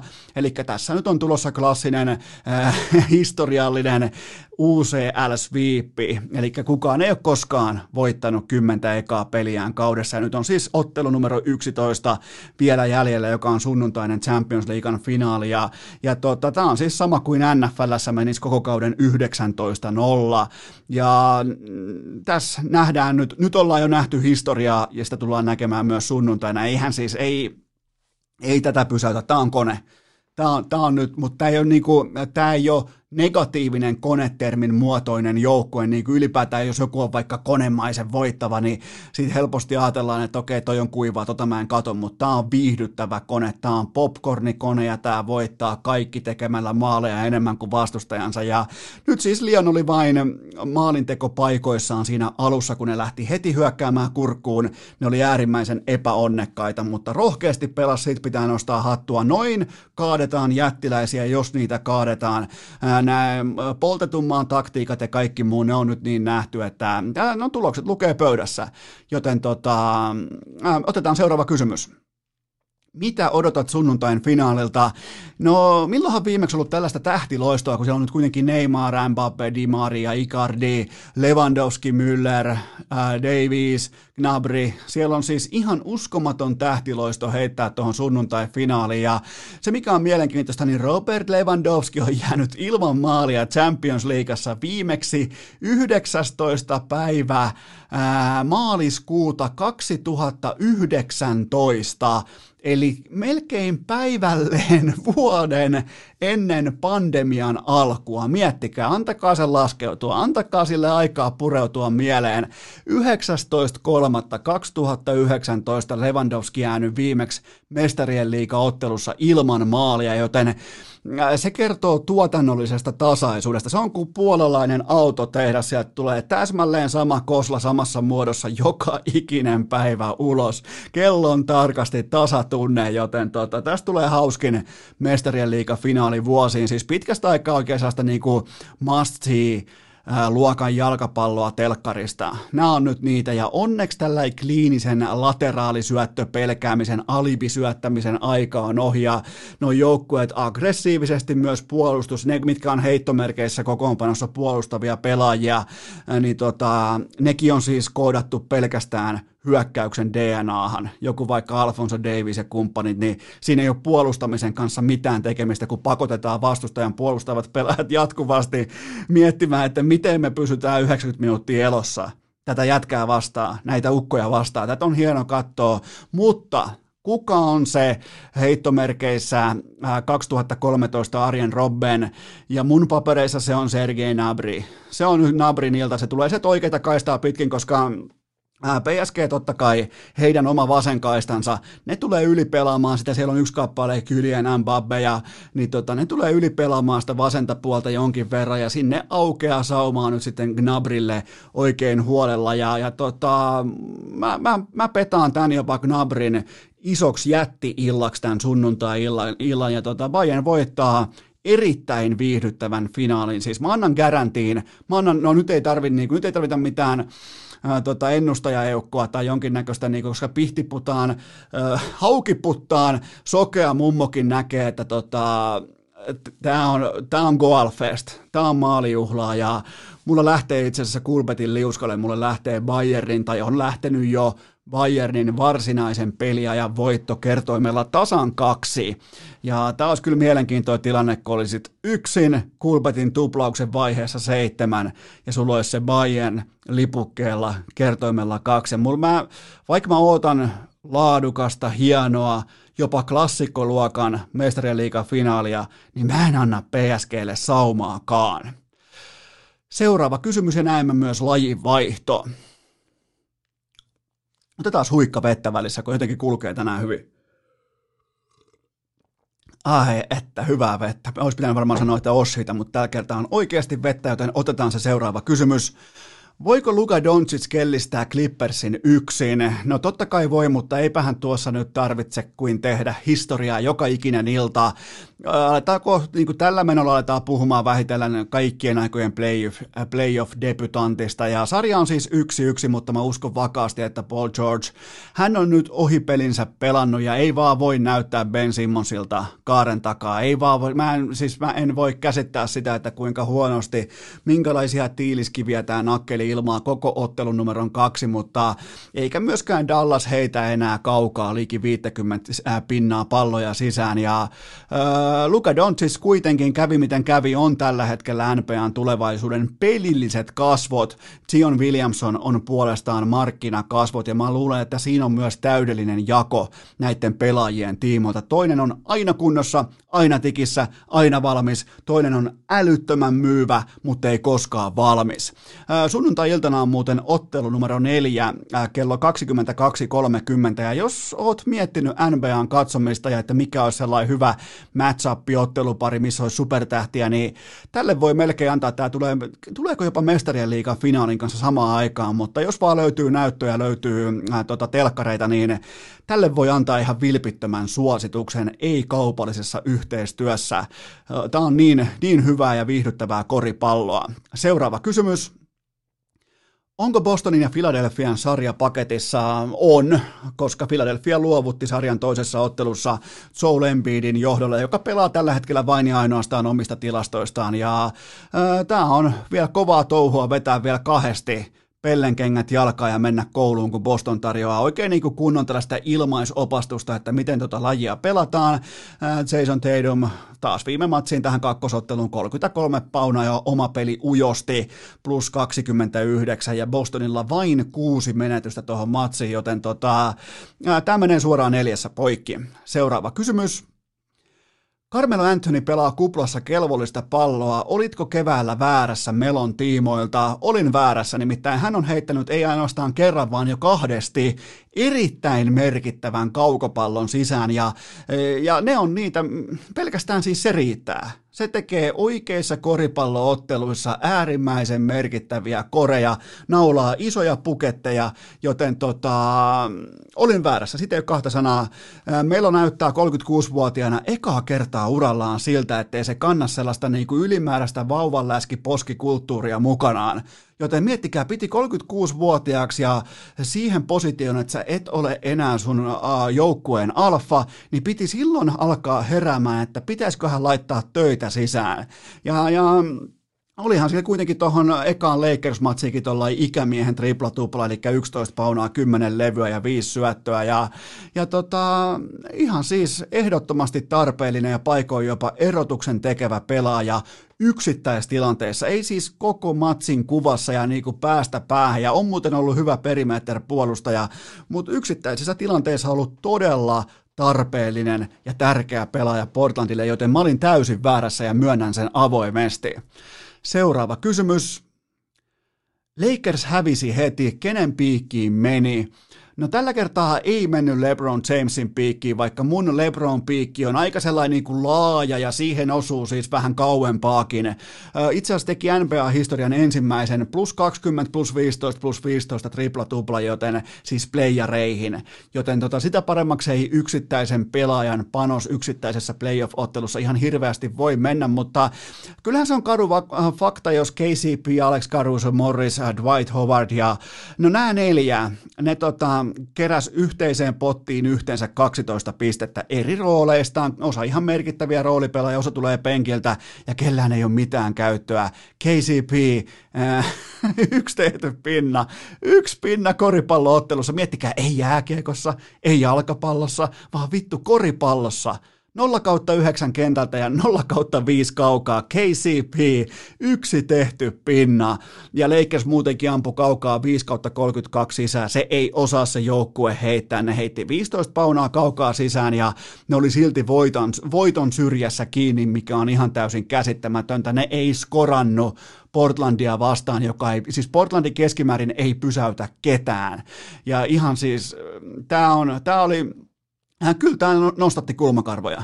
Ja ja kyllä se on, sekin on kysymys, että miten Lillard ja äh, CJ McCollum nyt jaksaa läpi tämän kovan savotan, koska kyllähän ne oli molemmat taas ton 43 minuuttia kentällä ja erittäin korkealla tasolla ja jotenkin tämän kaiken suotolle äh, Damian Lillardille nyt, kun on vuosia epäilty, että miten isossa paikassa ja miten tämä tai toi, ja, niin nyt jo pystynyt osoittamaan, että ei ole ainoastaan koko lajin paras heittäjä, vaan on esimerkiksi vaikka kovassa tilanteessa parempi kuin Steph Curry. Jos mietitään vaikka Steph Currya, niin sehän katoaa näistä hetkistä, vähän niin kuin Leipzig tuossa tota tiistai-iltana, niin Damian Lillard elää näistä hetkistä just nyt, just tällä hetkellä ja kaataa heittomerkeissä yksin Lakersin. Ja sitten mietitään vaikka vielä äh, herra defensive MVP Anthony Davis, oma peli miinus 20. Äh, neljäs kvartsi oli miinus 11. Kuitenkin Anthony Davis. Joten tota, isoja kysymysmerkkejä ja Portland johtaa sarjaa 1-0. Seuraavaan kysymykseen. Idän ykkös sijoitettu välittömästi nurin. Onko Milwaukee vain säiliöautollinen kuumaa ilmaa? Nyt on kova kysymys. Kuumaa ilmaa. No, tota, Orlando jolle mä antanut siivuakaan, meni heti alussa johtoon, kuten altavastajat usein menevät, ja Milwaukee ei saanut minkään näköistä sellaista statement-henkistä runia käyntiä, että okei, nyt me otetaan tämä iltapäivä, nyt me otetaan tämä täysin kontrolliin. Niillä ei ollut lainkaan tällaista hetkeä siinä ottelussa, mikä oli ehkä suurin shokki, ja Nikola Vucevic piti buksia pilkkanaan koko iltapäivän 35 paunaa ja 14 levyä. Ja Jannis Antetokounmpo kuitenkin 31 paunaa ja 17 levyä, ihan ok prosentein, mutta ja se Orlando otti myös niukan levypallon voiton NBAn parhaasta levypallojoukkueesta, joten levypalloista on aina, se on sellainen hyvä nyrkkisääntö, että levypalloista on aina hyvä katsoa sitä, että kuinka hyvin motivoitunut, asennoitunut ja komitoitunut joukkue on jos se hustlaa levypallot itselleen, niin se on silloin mukana tuolla par- parketilla. Ja Orlando voitti tämän kamppailun. Se, se tuli ehkä suurimpana yllätyksenä, mutta Milwaukee 10 missattua vaparia ja Orlando yksi missattu vapari. Siinä on kuitenkin yhdeksän pisteen swingi, mä korostan, vapaissa heitoissa. Kun sulle maksetaan 30 miljoonaa vuodessa, sä saat sun vaparit sisään. Siinä ei, se, se, ei, se ei sen kummosemmin vaadi mitään analyysiä, mutta joka tapauksessa shokkivoitolla Orlando sarjassa 1-0. Seuraava kysymys. Menettikö Thunder saumansa välittömästi? No illan tarina nyt kuitenkin oli Houstonin Jeff Green, 22 paunaa, 6 levyä, 4 syöttöä, kentältä 8 kautta 12 ja oma peli plus 28 ja James Harden pelasi oman normaali iltansa, koska enempää ei vaadittu ja tämä on niin härskiä sanoa normaali illaksi, 37 pisteen iltaan, mutta se oli just täsmälleen sitä. Ja Houstonilta yllättävän napakkaa pallokuria, vain seitsemän menetystä ja niistä Haaden kolme. Eli laadukas joukkue voitti standardi koripallolla, hyvä iso voitto, siis napakka voitto tuohon kohtaan. Jotenkin jäi niin kuin Houstonin pelaamisesta jäi sellainen äh, kollektiivinen kuva, että kaikki pelaajat on samalla sivulla, joten Houston sarjassa 1-0 johtoon. Seuraava kysymys. Kirjataanko Kendall Jennerin tapailu Devin Bookerille voitoksi vai tappioksi? No tota, itse asiassa mä muuten katoin kesätauolla sivusilmällä vanhaa Kardashianin jaksoa ja Kendall oli siinä varmaan joku ehkä kahdeksan tai yhdeksän vuotias pikkuliikka ja se keksi bisneksen ja siis se sai siltä isältä, joka on nykyään käsittääkseni jopa äiti, niin tota, se sai siltä aina 20 dollaria, jos se ulkoilutti koiran ja pesi auton, niin se oli 20 dollaria, niin miettikää, miettikää 2020 on nyt vuosi, niin toi oli varmaan ehkä joskus 2000 2008 tai 2007 toi ohjelma tullut ulos, niin miettikää Kendall – se kävi kadulta hakemassa jonkun niin kuin varattoman meksikolaisen maahanmuuttajan ja maksoi tälle meksikolaiselle viisi taalaa siitä, että se pesee Kardashianin auton ja käyttää koiran ulkona ja veti itse sen 15 dollaria itselleen siitä välistä ja antoi sille meksikaanille sitten viisi taalaa. Miettikää, laske, miettikää sitä cancel-kulttuurin vyöryä, jos tälleen tapahtuisi nykypäivän valossa ja ilmastossa ja niinku, ja tota, yhteiskunnallisessa tilanteessa. Ja ihme, että kukaan ei ole tätä kaivannut esiin, koska se, se siis osui mulle se jakso ihan randomisti silmän eteen. Mä pysähdyin oikein katsomaan, että mitä helvettiä tässä tapahtuu? Mutta takaisin tähän Kendall Jennerin tilastoihin, niin, niin tota, tämä sen NBA-pelaajien kanssa pikaseurustelu alkaa olla ihan all-star-levelillä, koska kuunnelkaa avausviisikko Kendallin poikaystävistä Ben Simmons, D'Angelo Russell, Devin Booker, Kyle Kuzma ja Blake Griffin. Se on siis ihan oikea avausviisikko NBAhan ja se on aika laadukas, joten tota, mä kirjaan tästä Devin Bookerille voiton. Seuraava kysymys. Mitä arvelet, että Phoenix Sunsin johtoporras ajattelee tuoreimmasta kohusta? Niin siis tämä kohu oli se, että joku IG-malli, ja oli muuten aika rehvakas IG-malli, se raportoi jossakin podcastissa, että otti suihin seitsemältä Sunsin pelaajalta samaan aikaan samassa hotellihuoneessa, ja tuota, ää, ei kai tuossa nyt voi kauheasti niin kuin sinänsä muuta paheksua kuin etäisyyksiä, jos siis oli pandemian ajalta tämä uroteko tehty, niin ainakin nyt niin kuin etäisyydet pitäisi olla kunnossa, että siellä ei ole kahdeksan ihmistä samassa hotellihuoneessa, mutta tota, on, on siis, juu, NBA. Miten, miten ne, en mä tiedä, miten ne aina löytää itsensä paikasta, jossa joku IG-malli tavallaan pystyy niinku polkasemaan kokonaisen NBA-organisaation uutiskierrossa sinne nurkkaan, jossa tämä organisaatio ei ikinä haluaisi olla, eli imee tyhjäksi seitsemän Sanssin pelaajaa samassa hotellihuoneessa samaan aikaan. Joten tota, äh, kovaa paskaa, kaiken kaikkiaan kovaa podcast-paskaa. Seuraava kysymys. Ja taas, kysy, taas on kysytty neljä kertaa Voltin koodia, joten mä kerron sen tähän väliin. Se on siis urheilu ja antaa seitsemän euroa alennusta sun ensimmäisestä. Nyt tämä numero seitsemän muuten vähän kummittelee tässä jaksossa, mutta ää, se Volt-koodi on se on urheilu ja antaa seitsemän euroa alennusta sun ensimmäisestä kotiinkuljetustilauksesta. Vaikka jos tilaat hotellihuoneeseen jotain, niin se koodi on urheilu. Seuraava kysymys. Äh, mitä mieltä olet uusitusta Olympiastadionista? Olisiko 300 äh, miljoonaa kannattanut käyttää kokonaan uuden stadionin rakentamiseen ja onko nykyisen stadikan kapasiteetti riittävä?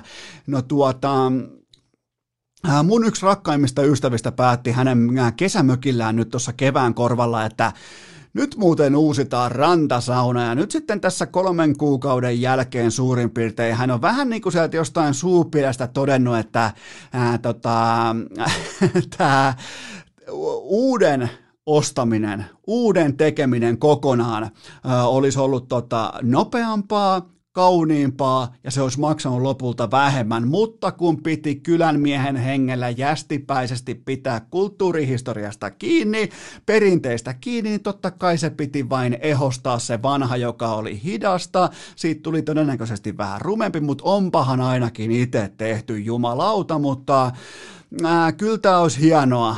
Olisi tavallaan hienoa olla rakennusalalla, nimittäin sulla on alihankintaketjussa, sä oot pää, pääurakoitsija, sulla on alihankintaketjussa vittu 27 alvitonta sankaria, puuhapete-firmoja ja mä en tiedä siis missä maailmassa eletään, kun sä voit mennä työsuorituksen tiimoilta johonkin kokoukseen sisään ja ilmoitat vaan silmät kirkkaana, että tämä muuten menee 100 miljoonaa yli budjetin.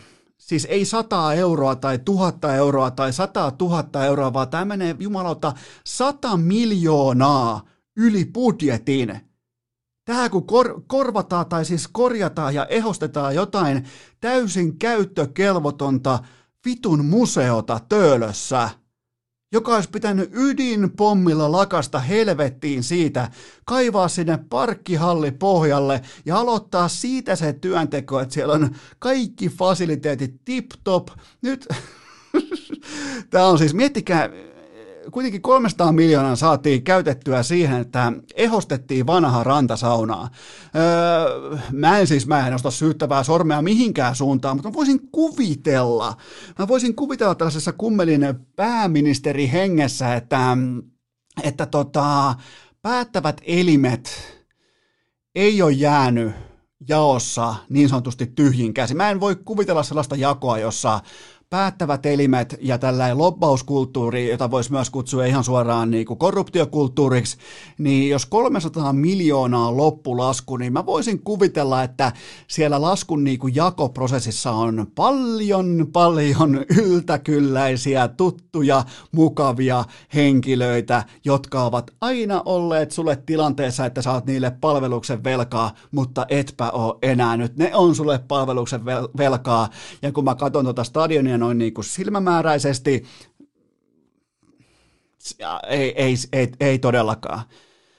Ei muuta kuin onnea vaan kaikille niille promoottoreille ja muille sitten taas, kun yleisötapahtumat on sallittu ja kun pitää saada tuotua tänne vaikka joku Coldplay tai jo, jo, näitä maailman suurimpia artisteja, vaikka joku Weekendi tai joku tota, Ariana Grande tai mitä näitä nyt on, Drakea ja kumppaneita, niin onnea vaan sille, joka yrittää kertoa, että hei, meillä olisi täällä museo, just dropattiin 300 megaa tuohon museoon, että hei tulkaa katsomaan. Sitten kysyin ne artistit, että no missä täällä on vessa? No mut kun siis, tota, siis hommahan meni näin. Niin, mut joo, siis varmasti on yltäkylläisiä, varmasti on kolmesta, mä, mä, mä siis jopa toivon, että tästä 300 miljoonasta vähintään tuommoinen 100 miljoonaa on mennyt niin sanotusti omaan liiviin, koska mikään muu ei selitä tällaista hevon paskaa. Seuraava kysymys. Millä odotuksin huippumielenkiintoiseen Suomi-Jenkkifutiksen viikonloppuun? No siis tämähän on erittäin odotettu ja kerrassaan hieno hetki meille kaikille myös täällä Etelä-Suomessa, koska Ville Tereniuksen Michael Jordan nappulakengät on myllypurossa nähtävillä lauantaina kello 16 alkaen.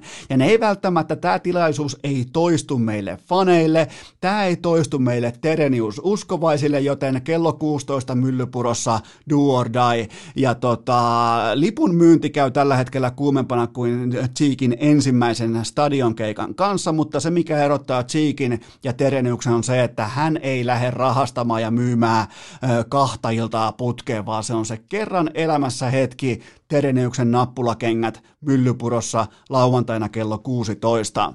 Seuraava kysymys mitä Kim Linnainmaa tuo Roostersiin? Joko saa puhua mestarisuosikista, siis ei todellakaan kukaan. Mä pidän nyt tarkasti linjan siitä, että kukaan Käpylän alueella ei puhu mestarisuosikista, koska tämä on Kuopion Steelersille. Tämä kausi on mestaruus tai bust.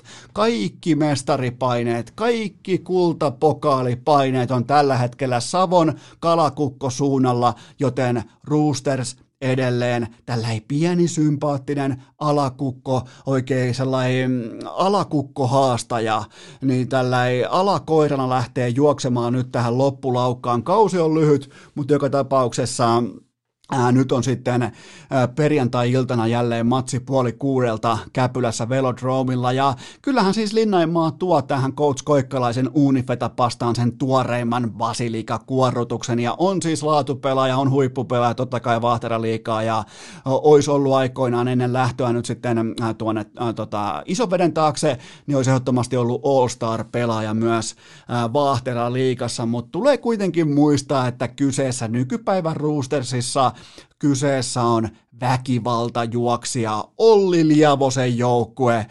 Liavonen laittaa vastustajan linebackereita sellaiseen kauniiseen lepoasentoon, kun se väkivalta juoksee panssarivaunu hengessä, trukkinappula pohjassa, kaiken elävän yli. Muistatte varmaan Terminator 2 elokuvan alussa on se, missä Sarah O'Connor näkee pahaa unta, missä ne panssarivaunut vaan, ne, ne vaan työntää itsensä ihmiskunnan yli, niin Olli Lievosen amerikkalainen jalkapallo on tällä hetkellä hyvin lähelle samaa, joten jos haluat nähdä tulevaisuuden NFL-pommin, varman uuden äh, Christian McCaffreyn, niin kyllä se on velolla puoli kuudelta perjantai-iltana. Ja se mikä on mielenkiintoista, niin vastassa on tappioton Vaasa Royals, ja siellä Vaasassa pelaa myös, Royalsissa pelaa myös totta kai Olaus NFL Alinen, joten meillä on todennäköisesti drafti, olisiko nyt vaikka 2023 NFL-draftin ykkös- ja kakkospikit vastakkain, eli Liavonen ja Alinen, ja heitetään vielä kolmanneksi siihen sitten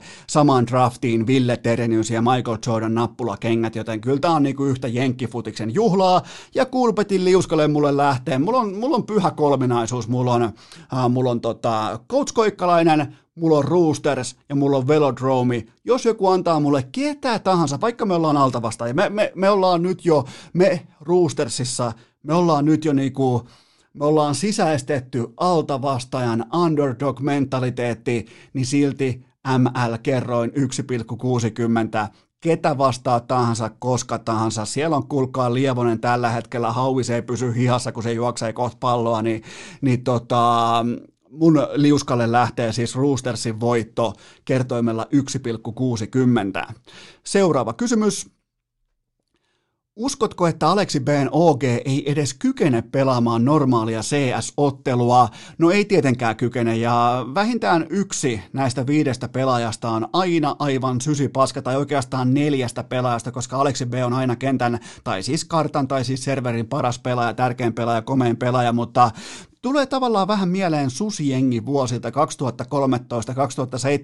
koska vaikuttaisi, että tällä joukkueella on aivan uskomaton draaman taju, että miten pidetään ne katsojien perseet kiinni niissä penkeissä ja sitä kotisohvaa vaan ei voi jättää siellä tapahtuu sellaisia swingejä, jatkoaika, dramatiikkaa, kaikkea, mitä kukaan ei pysty käsikirjoittamaan paitsi meidän suuri johtajamme Aleksi Virainen, joka dominoi tällä hetkellä, vie OGta sinne maailman top 5. Se on, sen voi nyt nauta seinään. Se on tulossa se positio tolle joukkueelle, kun ne kaikki valdet ja issat ja kumppanit vihdoin pelais omalla maksimipotentiaalinsa tasolla, ketä vastaan tahansa, tuo joukkue ei häviä kellekään, mutta ainakin tällä hetkellä se on koko CSN, ää, koko CSN viihdyttävin porukka, ja se mikä on vielä mielenkiintoista, niin koko tuon lajin kärjessä on tällä hetkellä äärimmäistä natinaa, se natisee liitoksistaan, koska siellä on burnoutteja, ää, siellä on kokoonpanon muutoksia, siellä on en mä jaksa pelata mentaliteettia, joten siellä on nyt OGlle kaikki menestyksen ikkunat ja ovet myös auki. Seuraava kysymys. Ense hankki Erik Eki Tammenpään. Onko kyseessä kiekkokesän kovin hankinta Suomessa?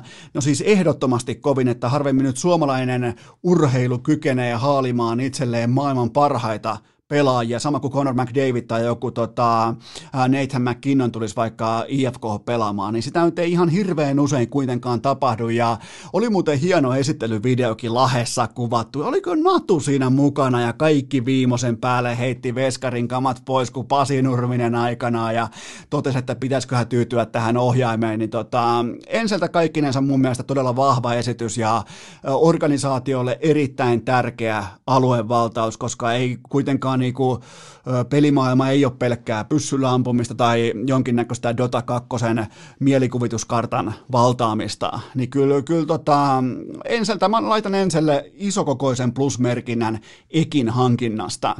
Seuraava kysymys. Lauri Markkanen oli frisbeegolfin fanipoikana taannoin. Miten tämä vaikuttaa Markkasen jatkosopimusneuvotteluihin?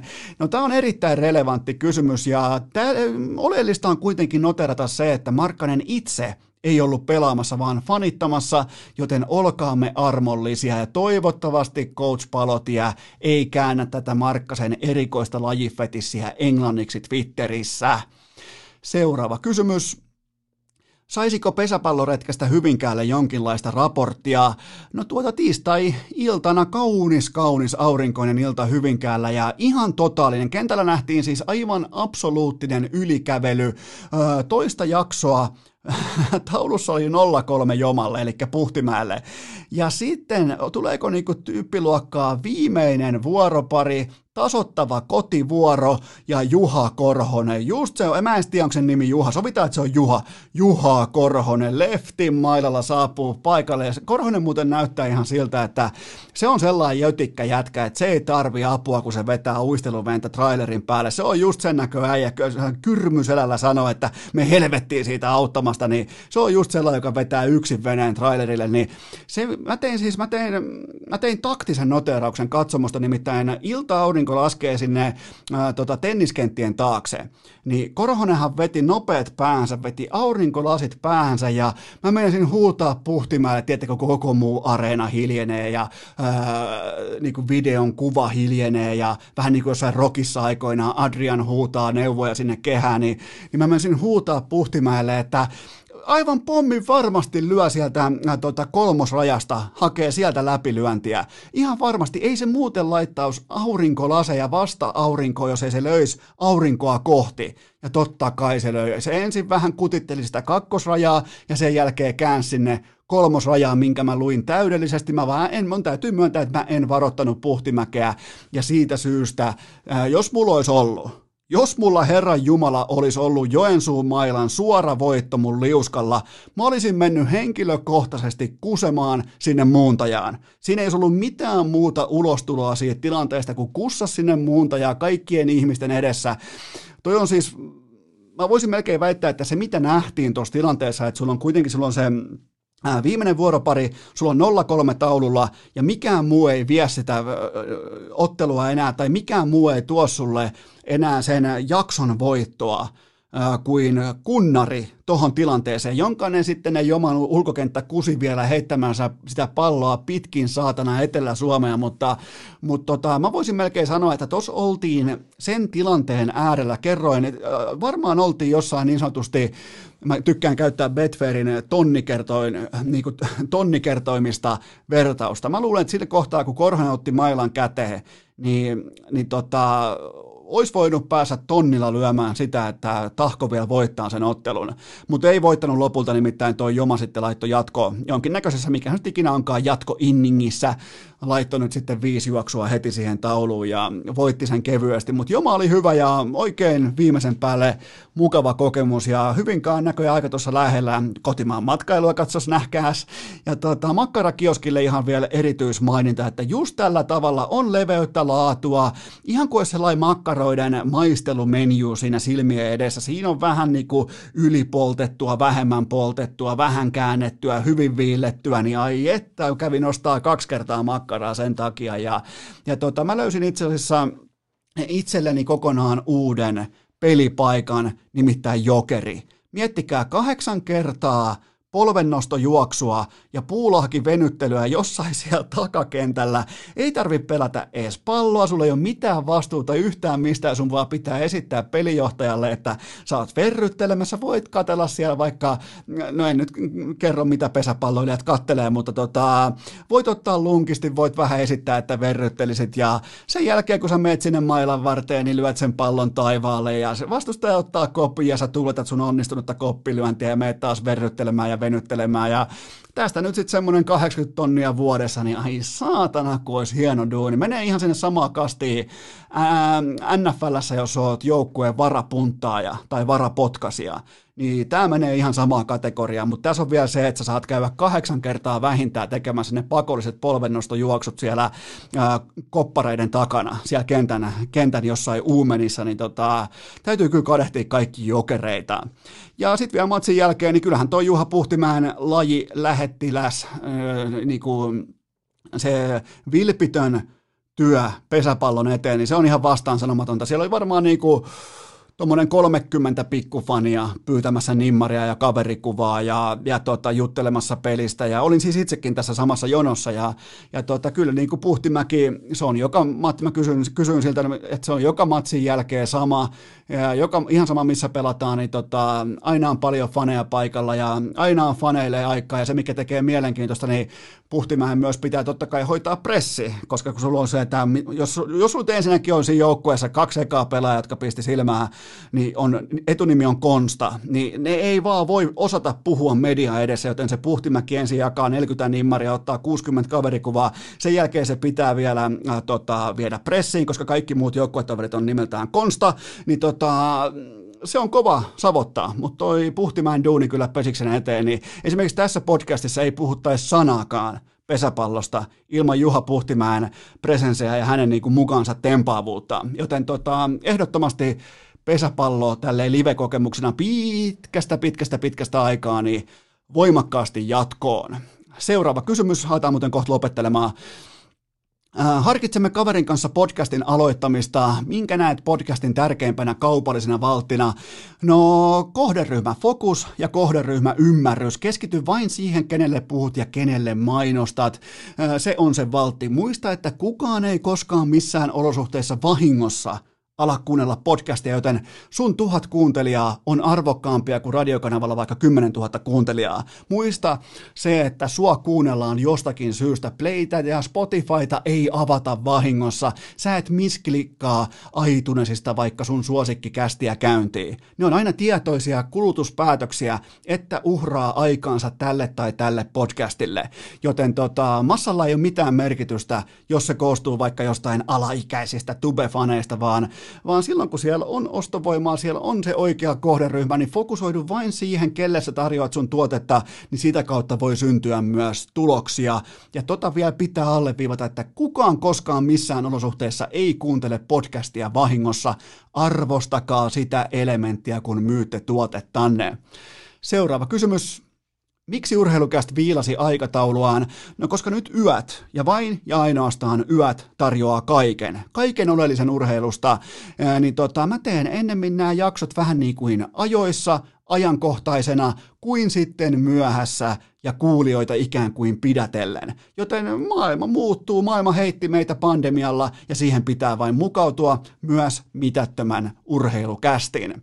Seuraava kysymys mitä ajattelet ihmisistä, jotka lähtevät tällä hetkellä huvikseen matkailemaan ympäri maailmaa? No tuota, tämähän olisi nyt totta kai helppoa pakata itsensä sellaiseen paheksunnan vakuumiin ja osoittaa sormella kaiken maailman tota, äh, IG-tähtiä ja äh, blokkaajia ja muita, mutta mä olisin melko varmasti vaikka joskus 11 vuotta sitten samassa tilanteessa, niin mä voisin hyvinkin kuvitella, että mä olisin toiminut samoin, koska mulla oli kaikki näkemättä ja kokematta, joten tota, ää, tästäkin huolimatta niin mä kannustan jokaista rauhalliseen itsetutkiskeluun, että et, onko nyt oikeasti, että lepääkö se sielu siellä jossain Kreikan altaan juurella just nyt? Se on se vaan se kysymys, mihin pitää pystyä vastaamaan kyllä tai ei, ja sen kautta mennä sitten eteenpäin. Mutta en en mä lähde paheksumaan, koska joskus nuorempana niin mä olisin varmaan itse toiminut samoin. Mä jotenkin, jotenkin pystyn lukemaan itseäni myös jälkikäteen. Seuraava kysymys. Löytyykö mitään inspiroivaa tähän viikonloppuun? No, tuli jo mainittua Olli Lievosen väki, väkivaltajuoksut, mutta öö, otetaan vähän rahallista motivaatiota, nimittäin Jeff Bezos, eli Amazonin omistaja. Hän voisi ostaa itselleen NFLn, NBAn ja NHLn kaikki oikeudet kymmeneksi vuodeksi siten, että ne on totaalisessa yksityiskäytössä, että kukaan muu ei voi niitä katsoa, ja nämä organisaatiot tai siis nämä tota, sarjat, niiden ei tarvitse tuottaa penniäkään.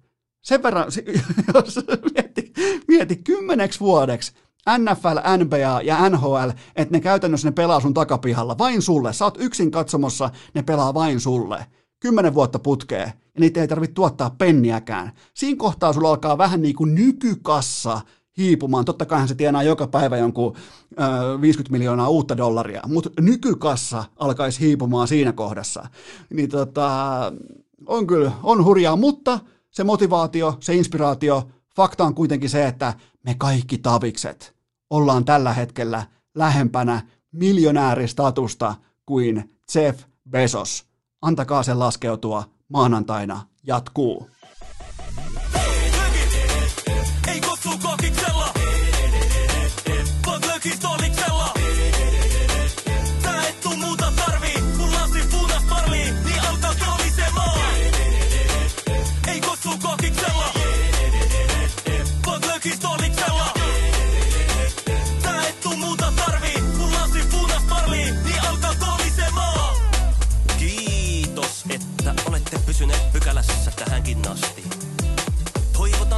Kaikki tervetulleeksi myös jatkossa. Muistakaa nauttia elämästä arjen vastoinkäymisistä huolimatta. Allekirjoittanut kiittää ja kuittaa. Peliä